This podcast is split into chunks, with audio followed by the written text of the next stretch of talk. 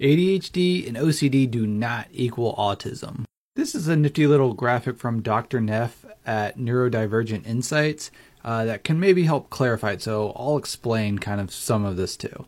So ADHD, there's three core symptoms. There is inattention, hyperactivity, and impulsivity. OCD, you can have one, you can have either or both. So you could have obsessions, which are persistent, unwanted thoughts, urges, sensations, images. Like they are intrusive thoughts that pop in and you can't get them out.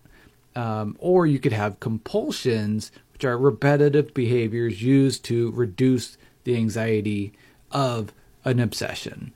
So you could have obsessions, you can have compulsions, or you could have both. All you need is one of those.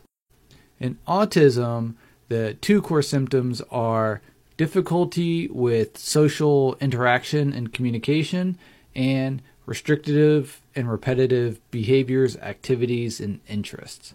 And I also include a third for autism, which is hyper or hypo sensitivity to sensory stimulation.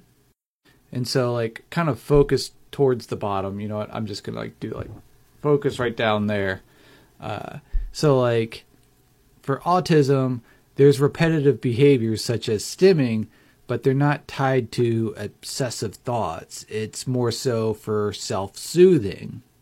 Whereas uh, someone with OCD may engage in repetitive behaviors like compulsions as a way to reduce their anxiety. So you can think of OCD as uh, anxiety or reducing anxiety, whereas autism it can be ang- reducing anxiety, but it's reducing overstimulation. And that can encompass a lot of different uh, sensory stimuli, not just uh, behavioral and emotional. It could just be uh, bright lights, it could be loud sounds that are just really causing them to engage in stimming as a way to help reduce uh, their overstimulation. And it's important to remember that autistic people really struggle with social interaction and communication, whereas that's not a part of OCD.